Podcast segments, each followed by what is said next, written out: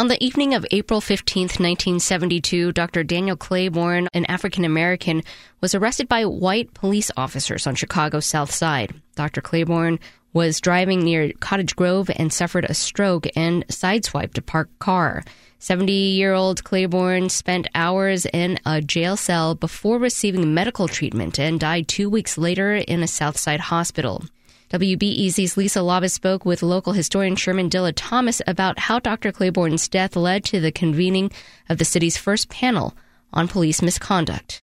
Dr. Daniel Claiborne w- was a fascinating Chicagoan. He, he was born in Tennessee, though. And how did he land in Chicago? He was born in the Nashville area. Uh, he was an educated brother. He went to Fisk University. It's a historic black college. Uh, he also went to Meharry Medical School, which is uh, another historic uh, black college or university located in Nashville. He got his degree in dentistry sometime in the early 1920s, you know, 1921, 22, 23. Uh, and then he came to Chicago to set up his, his dental practice.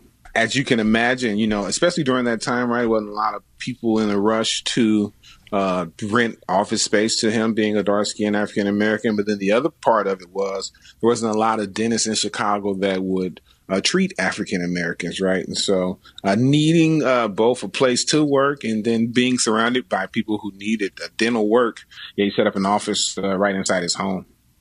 Then he he helped a lot of people in the neighborhood. He cleaned teeth for a lot of kids one of the chief things he did was Chicago Public Schools used to clean kids' teeth, right? It was a part of like daily curriculum. They check your eyes, they check your ears, they clean your teeth. And uh, because he was a dentist, he donated over like 6,000 hours to Chicago Public School kids. He's a really, really involved guy in the community. So sadly, Dr. Claiborne is not remembered only for his charitable works his untimely death became his legacy. Let's fast forward to that fateful night in 1972. What happened? because of the uh, ending of like racial covenants uh, in the city, he was able to purchase a home on 94th and Forestville, and he had a dental office set up on 87th Street.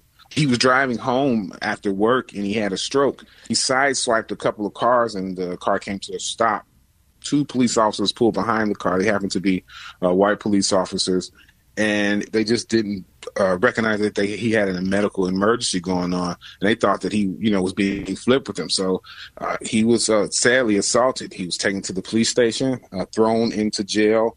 Um, and then finally, somebody recognized that he did have a medical emergency. And so, as the story goes, they uh, called his wife, said, "Hey, he was a drunk driver." They bailed him out with the money that he had in his pocket. They put him on the steps of the police station. When she got there to pick him up, she recognized that something was wrong. And she took him to Providence Hospital, where uh, sadly he died uh, a couple weeks later. How did the community react to hearing the circumstances of Dr. Claiborne's death?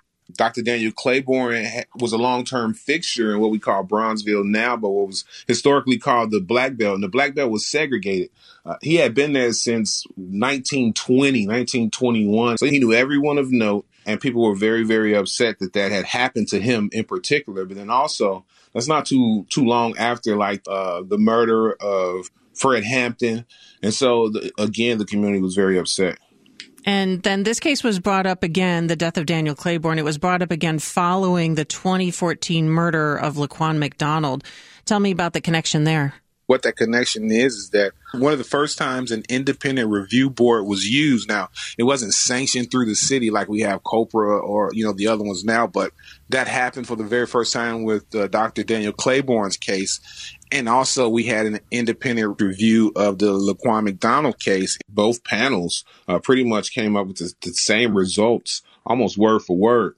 Uh, both panels pointed to the fact that the majority of people stopped and searched by the police were black. Uh, the Metcalfe panel, in particular, found that 75% of the people killed by the uh, by police in the city were black, even though black people only make up one third of the city's population, at least back then.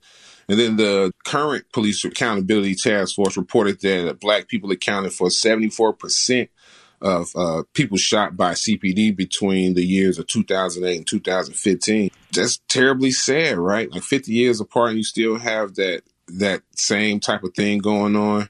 Only way for us all to move forward is to kind of resolve those issues, and, and we probably need to do it expeditiously.